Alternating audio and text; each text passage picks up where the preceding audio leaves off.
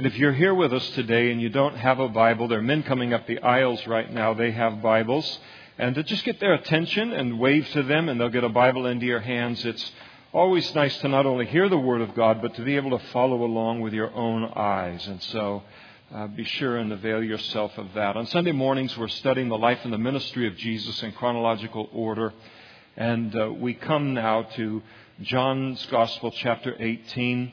And uh, while uh, most of us are there now at that point, hold your place there. And then also go to the left in your Bible to Mark chapter 14. We'll read a little bit from each chapter. John chapter 18 and Mark chapter 14. And then hold your places there during the study too, as we'll reference from both, uh, both passages.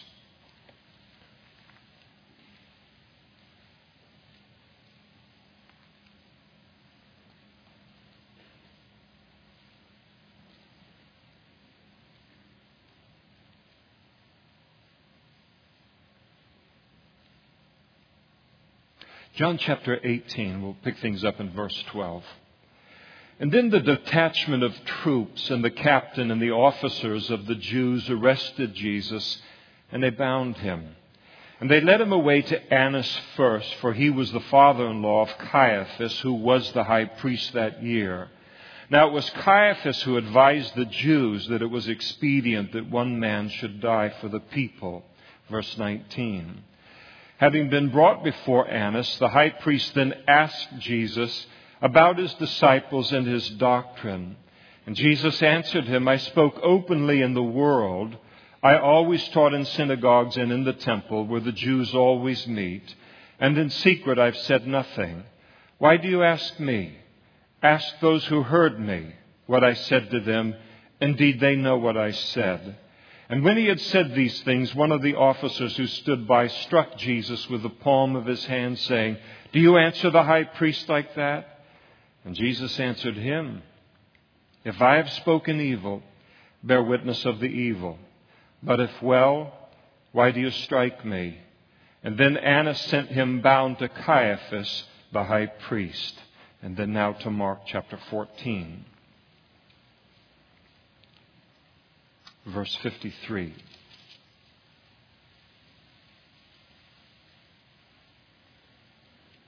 And they led Jesus away to the high priest, and with him were assembled all the chief priests, the elders, and the scribes. But Peter followed at a distance right into the courtyard of the high priest, and he sat with the servants, and he warmed himself at the, himself at the fire. Now the chief priests and all the council sought testimony against Jesus to put him to death but found none. For many bore false witness against him, but their testimonies did not agree. And then some rose up and bore false witness against him, saying, We heard him say, I will destroy this temple made with hands, and within three days I will build another with, made without hands. But not even then did their testimony agree. And the high priest stood up in the midst and asked Jesus, saying, Do you answer nothing? What is it these men testify against you? But he kept silent and answered nothing. And again the high priest asked him, saying to him, Are you the Christ, the Son of the Blessed? And Jesus said, I am. And you will see the Son of Man sitting at the right hand of the power and coming with the clouds of heaven. And then the high priest tore his clothes and said, What further need do we have of witnesses? You heard the blasphemy. What do you think? And they all condemned him to be deserving of death. And then some began to spit on him and to blindfold him and to beat him and to say to him, Prophesy. And the officers struck him with the palms of their hands. Let's pray together.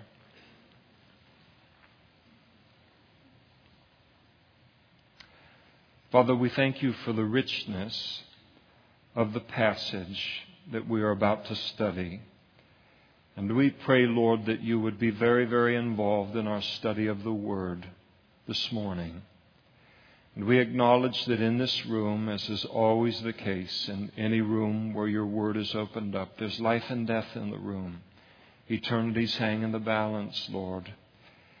And you know exactly what each one of us needs to hear today. You know why you have brought each one of us into this place. And so speak to us, Lord, by your Holy Spirit and in the power of your Holy Spirit. And we ask it in Jesus' name. Amen. Please be seated. Jesus has now fully entered into the day of his crucifixion and all the events of that day. He has been arrested in the Garden of Gethsemane. He has been betrayed by one of his disciples, Judas Iscariot. And the remaining 11 disciples have all scattered now and abandoned him. And he is taken from that Garden of Gethsemane to one of those religious leaders who had sent that multitude with torches and clubs in order to arrest Jesus, a very, very high ranking official in uh, the Jewish religious system, uh, such as it was in that day, a man by the name of Annas. And on the morning of Jesus' crucifixion, he underwent two trials one a religious trial at the hands of Annas, and then later at the hands of Caiaphas, his son in law and the entire Sanhedrin. And then later in the morning, the second trial that he endured was a trial, a secular trial that he endured at the hands of the Roman governor Pontius Pilate. And this morning we want to take note of the religious trial that Jesus went through as Jesus was tried by religious men.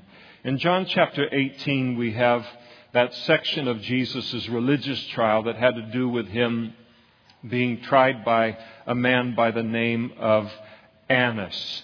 Jesus was swept away from that Garden of Gethsemane, taken into an extraordinarily wealthy section of Jerusalem where the fabulously wealthy Annas lived. He has made his money off of religion, and he has made an awful lot of money. Annas was the high priest of the Jewish religious system, again, such as it was in Jesus' day, from the year 7 AD to 14 AD. Under the law of Moses, the high priest was to hold that position for the entirety of his life. That was only, he was only to end his tenure in that position with his death. But when Rome conquered Israel and occupied Israel, it did not like that kind of concentration of power in any one man. They liked to keep the regions that they dominated a little bit unsettled. It was easier to control things that way. And for one man to have that much authority and that much power for a lifetime, they felt it was a threat to their security of, of that nation, and they felt that about the high priest in Israel. And so every few years, in order to kind of keep things a little bit stirred up and a little bit off balance, they would open up the office of high priest to someone else, and it was usually given to the highest bidder. And while Annas could not continue to be the high priest endlessly, during this Roman occupation, he did find a way to control the office without holding the title. He simply arranged for family members to gain the office, and then he would then control things through them. Following him as high priest would uh, be five sons, one grandson, and even a son in law. So, in other words, Annas kept a very powerful hold upon that office, and the reason that he did was because the money that could be made by the person that held that position was absolutely astronomical. We're talking about millions and millions and millions of dollars a year would funnel its way into the pockets and the family members of the person that held the position of high priest. And I'm not talking about that being adjusted for inflation over a period of 2,000 years. This fellow was making millions of dollars a year 2,000 years ago. It was astonishing money, astonishing wealth. And at the time of Jesus' arrest, Annas, his son in law, Caiaphas, was technically the high priest. But at various times, as you're reading in the gospel accounts, it'll speak of uh, Caiaphas as being the high priest. Sometimes it will speak of Annas as being the high priest for a couple of reasons. Number one, because he had been the high priest at one time, and then also because everyone knew he was the true power behind that office, despite all of the other appearances. And this is why Jesus was brought to Annas first, before he was brought to Caiaphas and brought to the Jewish Sanhedrin. Annas wants to assess the situation for himself.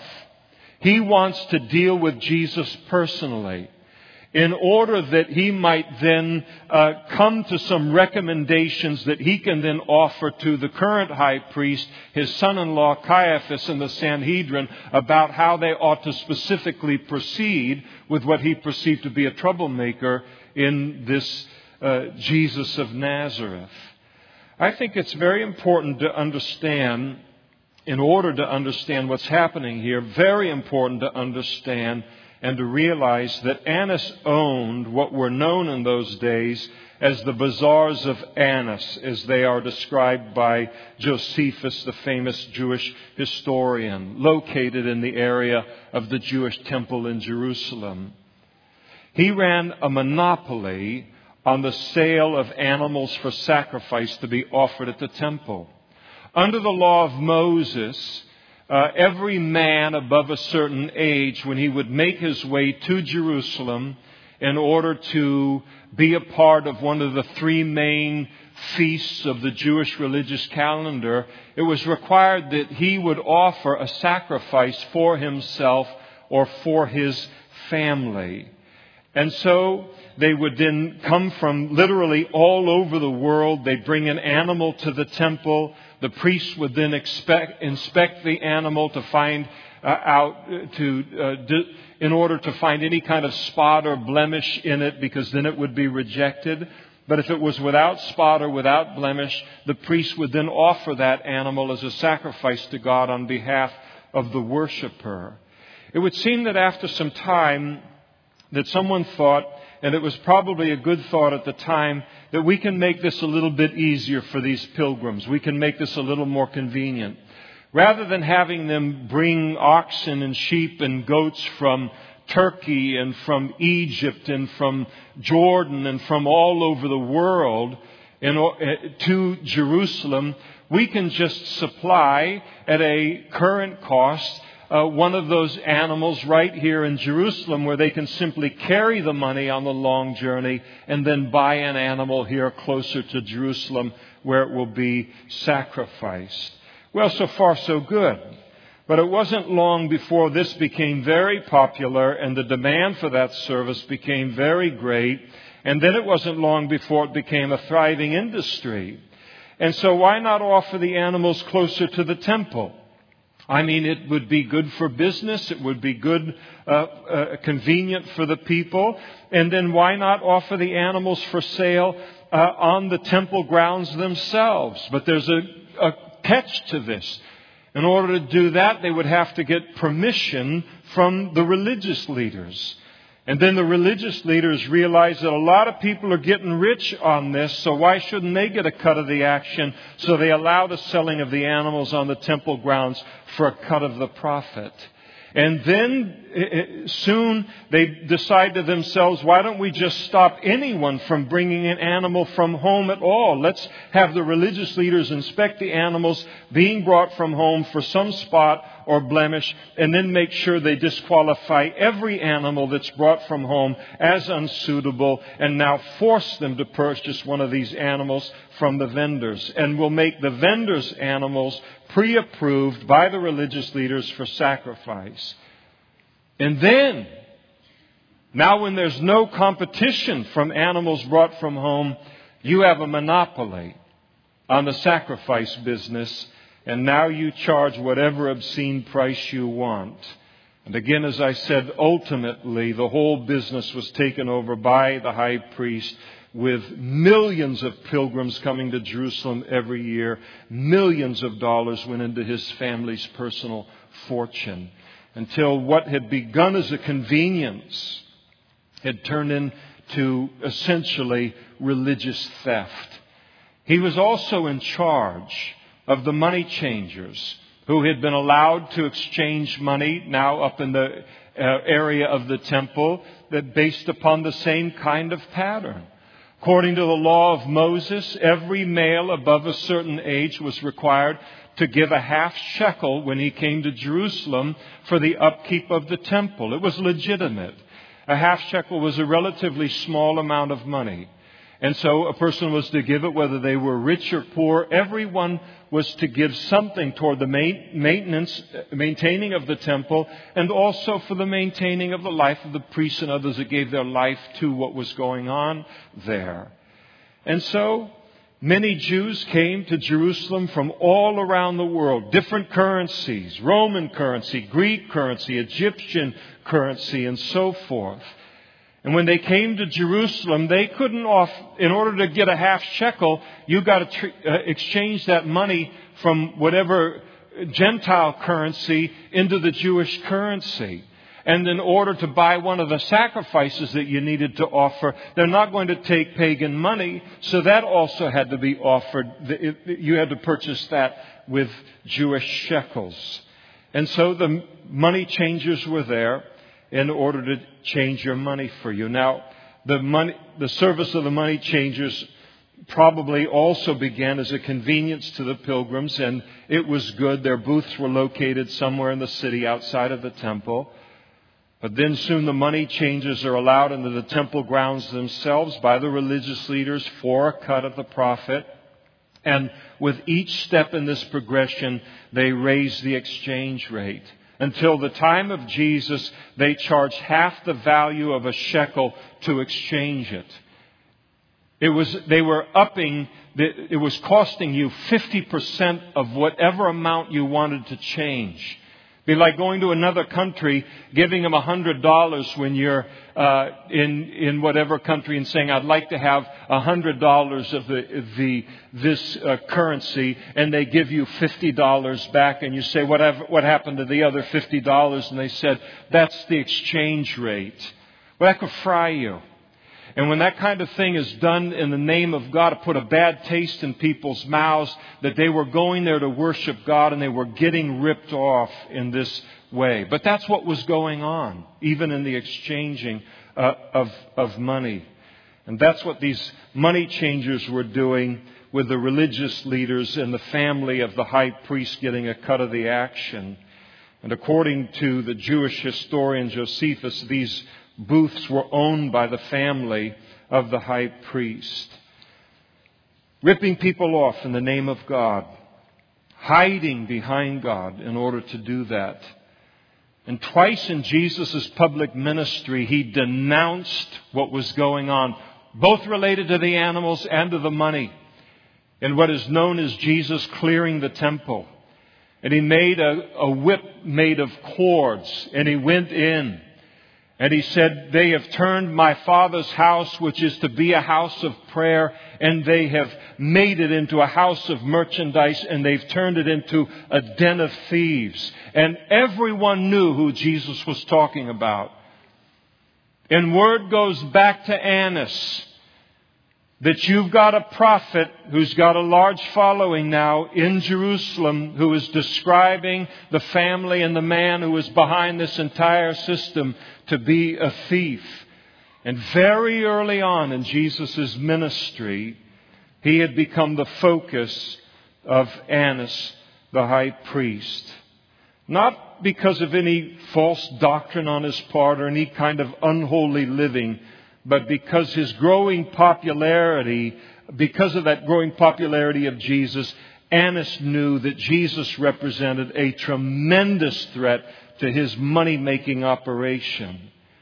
And thus, the interrogation or the trial of Jesus by Annas is not a sincere effort to get to the truth at all. It's an attempt to find some grounds by which they might secure his death. You notice the interrogation in John chapter 18. Verse 19, Annas asked Jesus about his disciples. He's trying to get a feel for how many followers he's had. He's getting word that the numbers are big. And, and so if, if he is successful in his plan, and Jesus ends up crucified later in the day, what kind of a military force or military presence will be required in order to keep his disciples from disrupting the crucifixion that they had planned? He asked Jesus, verse 19, about his teaching and his doctrine in the hopes that Jesus would say something to him that they would be able to brand as being blasphemous against God charge him with blasphemy, and then have grounds for executing him. Jesus' answer in verses 20 and 21, he said essentially to Annas, I spoke openly in terms of my doctrine. Everything I've said was out in the open, unlike this trial. And what he had been teaching was no secret. He had taught large crowds from one end of Israel to the, the other not only at the temple in Jerusalem, but in synagogues from one end to the other of, uh, in Israel. Everyone knew what his position was. Everyone who had cared to listen understood what it was that he was saying. He had not made a secret of his views on anything. And Jesus tells Annas that in order for them to know what his doctrine was, even according to the law of Moses, that what he was to do was to collect his evidence from eyewitnesses, not from the person that's being accused himself. In other words, Jesus is letting them know that he knows that the purpose of this trial is not to investigate his teaching, but to seek his death. And with this rebuke of Jesus, he has silenced the hypocrisy of the high priest. And then in verse 22, one of the temple police officers there, seeing that Annas had been worsted or bested in this conversation that he's having with Jesus, he accuses Jesus of showing disrespect for the high priest and he uh, smites him across the face with his palm. I never read that passage except that I think to myself, I hope he became a follower of Jesus at some point in time in his life. Because for him, it will be more uncomfortable than even for the usual person to stand before Jesus at that white throne and know that he had smitten his creator, his maker, the very Son of God, across the face. Now, as I said, it was Annas' responsibility to have found some kind of fault in Jesus so that he could then inform Caiaphas, his high priest son in law, and the Jewish religious court, the Sanhedrin, how he wanted them to proceed, what charges to focus on in seeking a reason for which to put Jesus to death. But he's got a problem. He's got a big problem. And it's the problem everyone faces who investigates Jesus dishonestly. He could not find a fault, except that this man's life and his teaching was a threat to his financial empire. And so Annas sends Jesus off to Caiaphas and to the Sanhedrin to attempt to find guilt in him on their own. But he has failed completely. And then in Mark chapter 14, we have the description of the second phase of the religious trial as Jesus stands before Caiaphas and the Sanhedrin. Matthew tells us that it was the location of this uh, trial occurred not in the area of the temple, as was required uh, by the Jews, but it occurred at the house of Caiaphas. Mark tells us in, in, verses 53 and 55 here that those who were present were not only Caiaphas, but the chief priests, the elders, the scribes, All of these men had gotten the memo to come in and to be a part of this before the city woke up and before people knew what was happening, as well as the members of the Sanhedrin. The Sanhedrin was kind of the supreme, religious supreme court of the nation of Israel. It was made up of 70 Jewish men. They were the most powerful religious Jewish men, not only in Israel, but in the entire world. And this trial of the Sanhedrin was presided over by the high priest. Now, according to the oral traditions of the Jews, based upon the law of Moses, which would later be put in print and become known as the Mishnah, there were very specific rules that were to be followed concerning any trial that was brought before the Sanhedrin.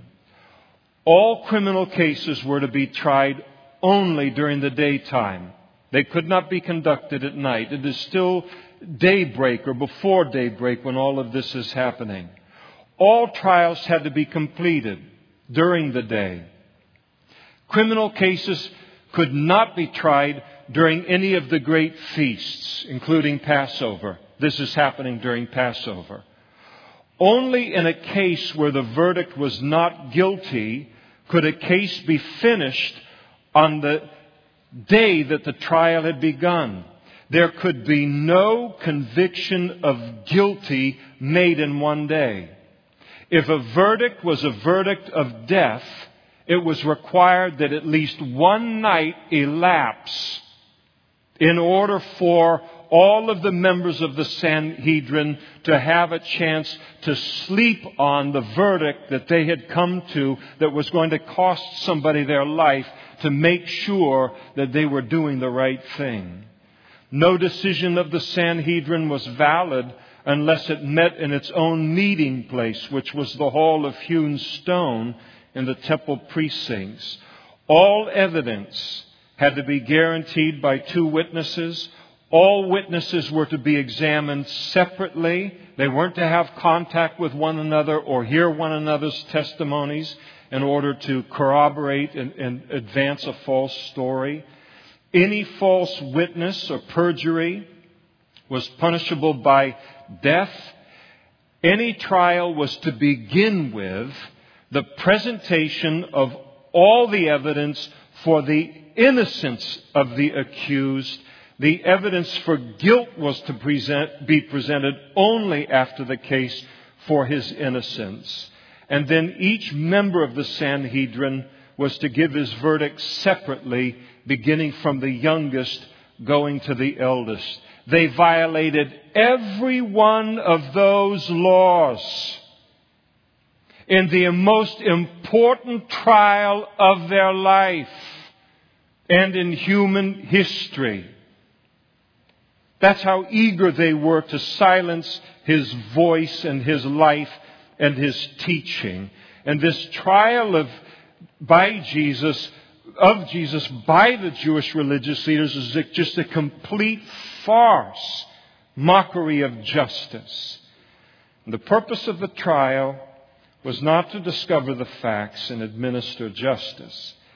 The purpose of the trial was to find a cause for putting Jesus to death. They're looking for any reason that they can find to murder him. They've already come into the trial having reached a verdict before they ever heard the facts. I want you to notice their method for giving the appearance of giving Jesus a fair trial and yet ending up with their own predetermined verdict. Verse 55, they attempted to find legitimate testimony against Jesus in order to sentence him to death, but they couldn't find any. And then, having failed there, verse 59, they then sought false testimony and false witnesses. And apparently, there were no shortage of them. It is so tragic all the way through history to have this kind of man, this kind of woman who will take and sell someone out and, and lie on behalf of religious leaders and religious systems in order to protect them when they shouldn't be protected at all. And the problem that they ran into, even in that, was that they couldn't get the liars to agree upon anything until it became embarrassingly obvious that they had no case against Jesus and were trying to make one up. They became embarrassed that, that, that for themselves for what they were in the middle of in attempting to do. And then finally, they found two witnesses who shared the same lie. Under the law of Moses, you could only establish a fact by two eyewitnesses. And here's the lie uh, that they told there in verse 58. They said, We heard him say, I will destroy this temple made with hands, and within three days I will build another without hands. Jesus never said that he would destroy the temple. He said, Destroy this temple, speaking of his body, and in three days I will raise it up. And they're making it sound as if Jesus is a threat to that physical temple as if he's going to tear it down. That's not what he was saying. He was no threat to the temple at all, but that they would destroy his body, they would take his life, but that they would not be successful because he would rise again on the third day. That's what he was saying. And they twisted the whole thing. And what was happening around Jesus at that very moment in that trial was a fulfillment of what he had said. It's much harder to establish a lie than it is to establish the truth. They would have found it much easier if they were trying to establish his innocence. They could have called thousands of people from the height and the depth and the breadth of Israel to testify to that. And in verse 60, and it's one of the great majestic pictures, one of many of Jesus in the Bible.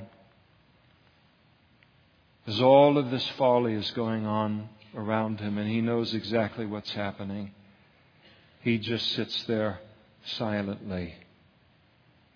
And the high priest confronted him concerning his silence. The high priest is talking, all of this nonsense is going on. The high priest realizes he has no case against this man. He understands the weakness of his position against Jesus. And Jesus is calm in the midst of it, and his silence in the midst of it drives him to desperation. And Jesus kept silent still in verse 61. I mean, here's the whole room filled with confusion and Jesus is the picture of peace. And God had said it would be so 714 years earlier through the prophet Isaiah. Concerning the Messiah, he was oppressed and he was afflicted, yet he opened not his mouth. And he was led as a lamb to the slaughter, and as a sheep before its shears is silent, so he opened not his mouth. And there's just a beautiful dignity about our Savior here. And then finally, and it's worth circling in a Bible in verse 61. Finally, in the middle of all of this, Jesus has asked a question that is worthy of an answer. A question that he will always be faithful to answer when he is asked it. And the high priest finally rises up and he asks Jesus, Are you the Messiah are you the Son of God? And now they're getting to the thing that really bugged them. And Matthew gives us greater insight into all of this by telling us that as Jesus was silent, the high priest answered and said to him, I adjure you by the living God that you tell us if you are the Christ, the Son of God. And the law of Moses required that any Jew uh, testify and speak the truth when, when he was uh, required to do so and put under oath by the high priest. Now, if you're going to ask Jesus that question, you have to be willing to accept the truth of his answer.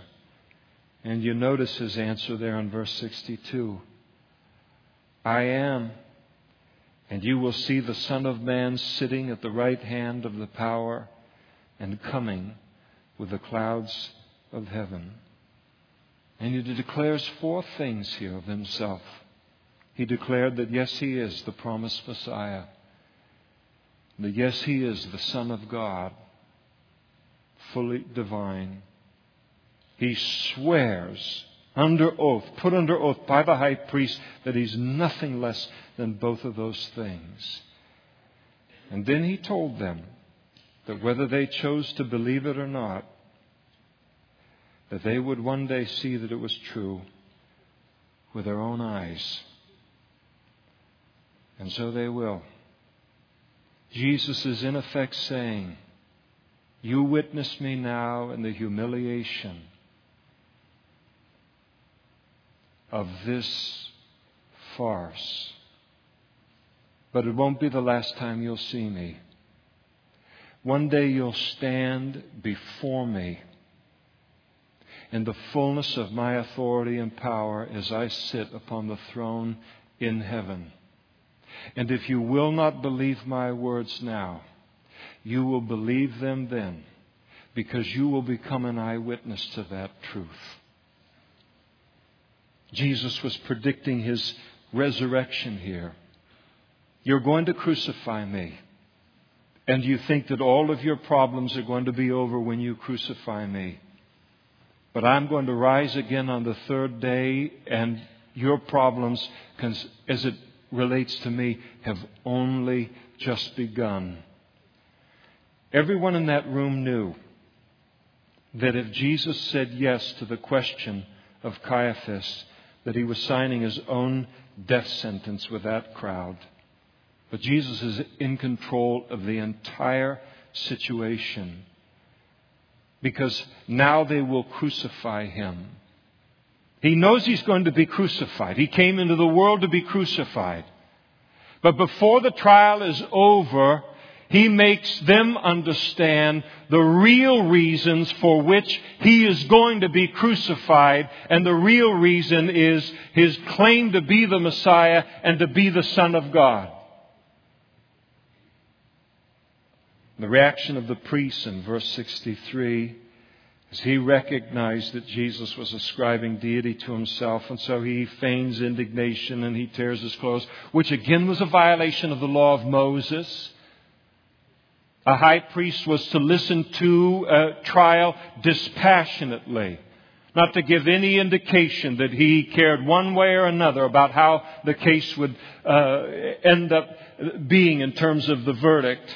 All he was to care about was that justice on the basis of God's word would be established. And here he is. He declares Jesus guilty of blasphemy, calls for a vote. They condemn Jesus as guilty and worthy of death. And then they begin to spit on Jesus and they begin to beat him and they begin to blaspheme him, just as Isaiah said would be true of him. This is not the Romans. This is not Pontius Pilate. They'll beat him to a pulp later. These are religious men. This is the Sanhedrin. This is young and old, dark hair, gray hair to a man leaping to their place, putting a bag over his head, and then proceeding to pummel him where he can't see the punches are coming from whatever direction. They spit on him, which is still the greatest insult in the world that you can do to a human being. And then they mock his claims to be divine by saying, prophesy, who is it that has just hit you across the face, or tell us who it is that's just about to hit you across the face. By the time they're done with him, he's covered with their spit, and his face is a bloodied mess. All for telling them the truth about himself.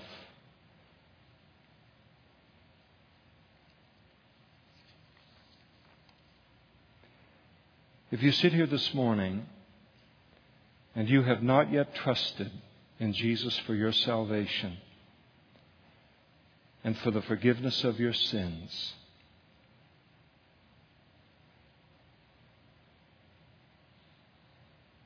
there's one great lesson from this 30 minutes of Bible study that I've just given you for you. And it's this never, ever, ever, ever, ever reject Jesus based upon the opinions of other people. Because things are rarely what they seem. Annas and Caiaphas rejected Christ because they wanted to be rid of him because his life and his teaching were a threat to their wealth and power. But they gave the appearance that their rejection was based upon the scriptures and a zeal for God.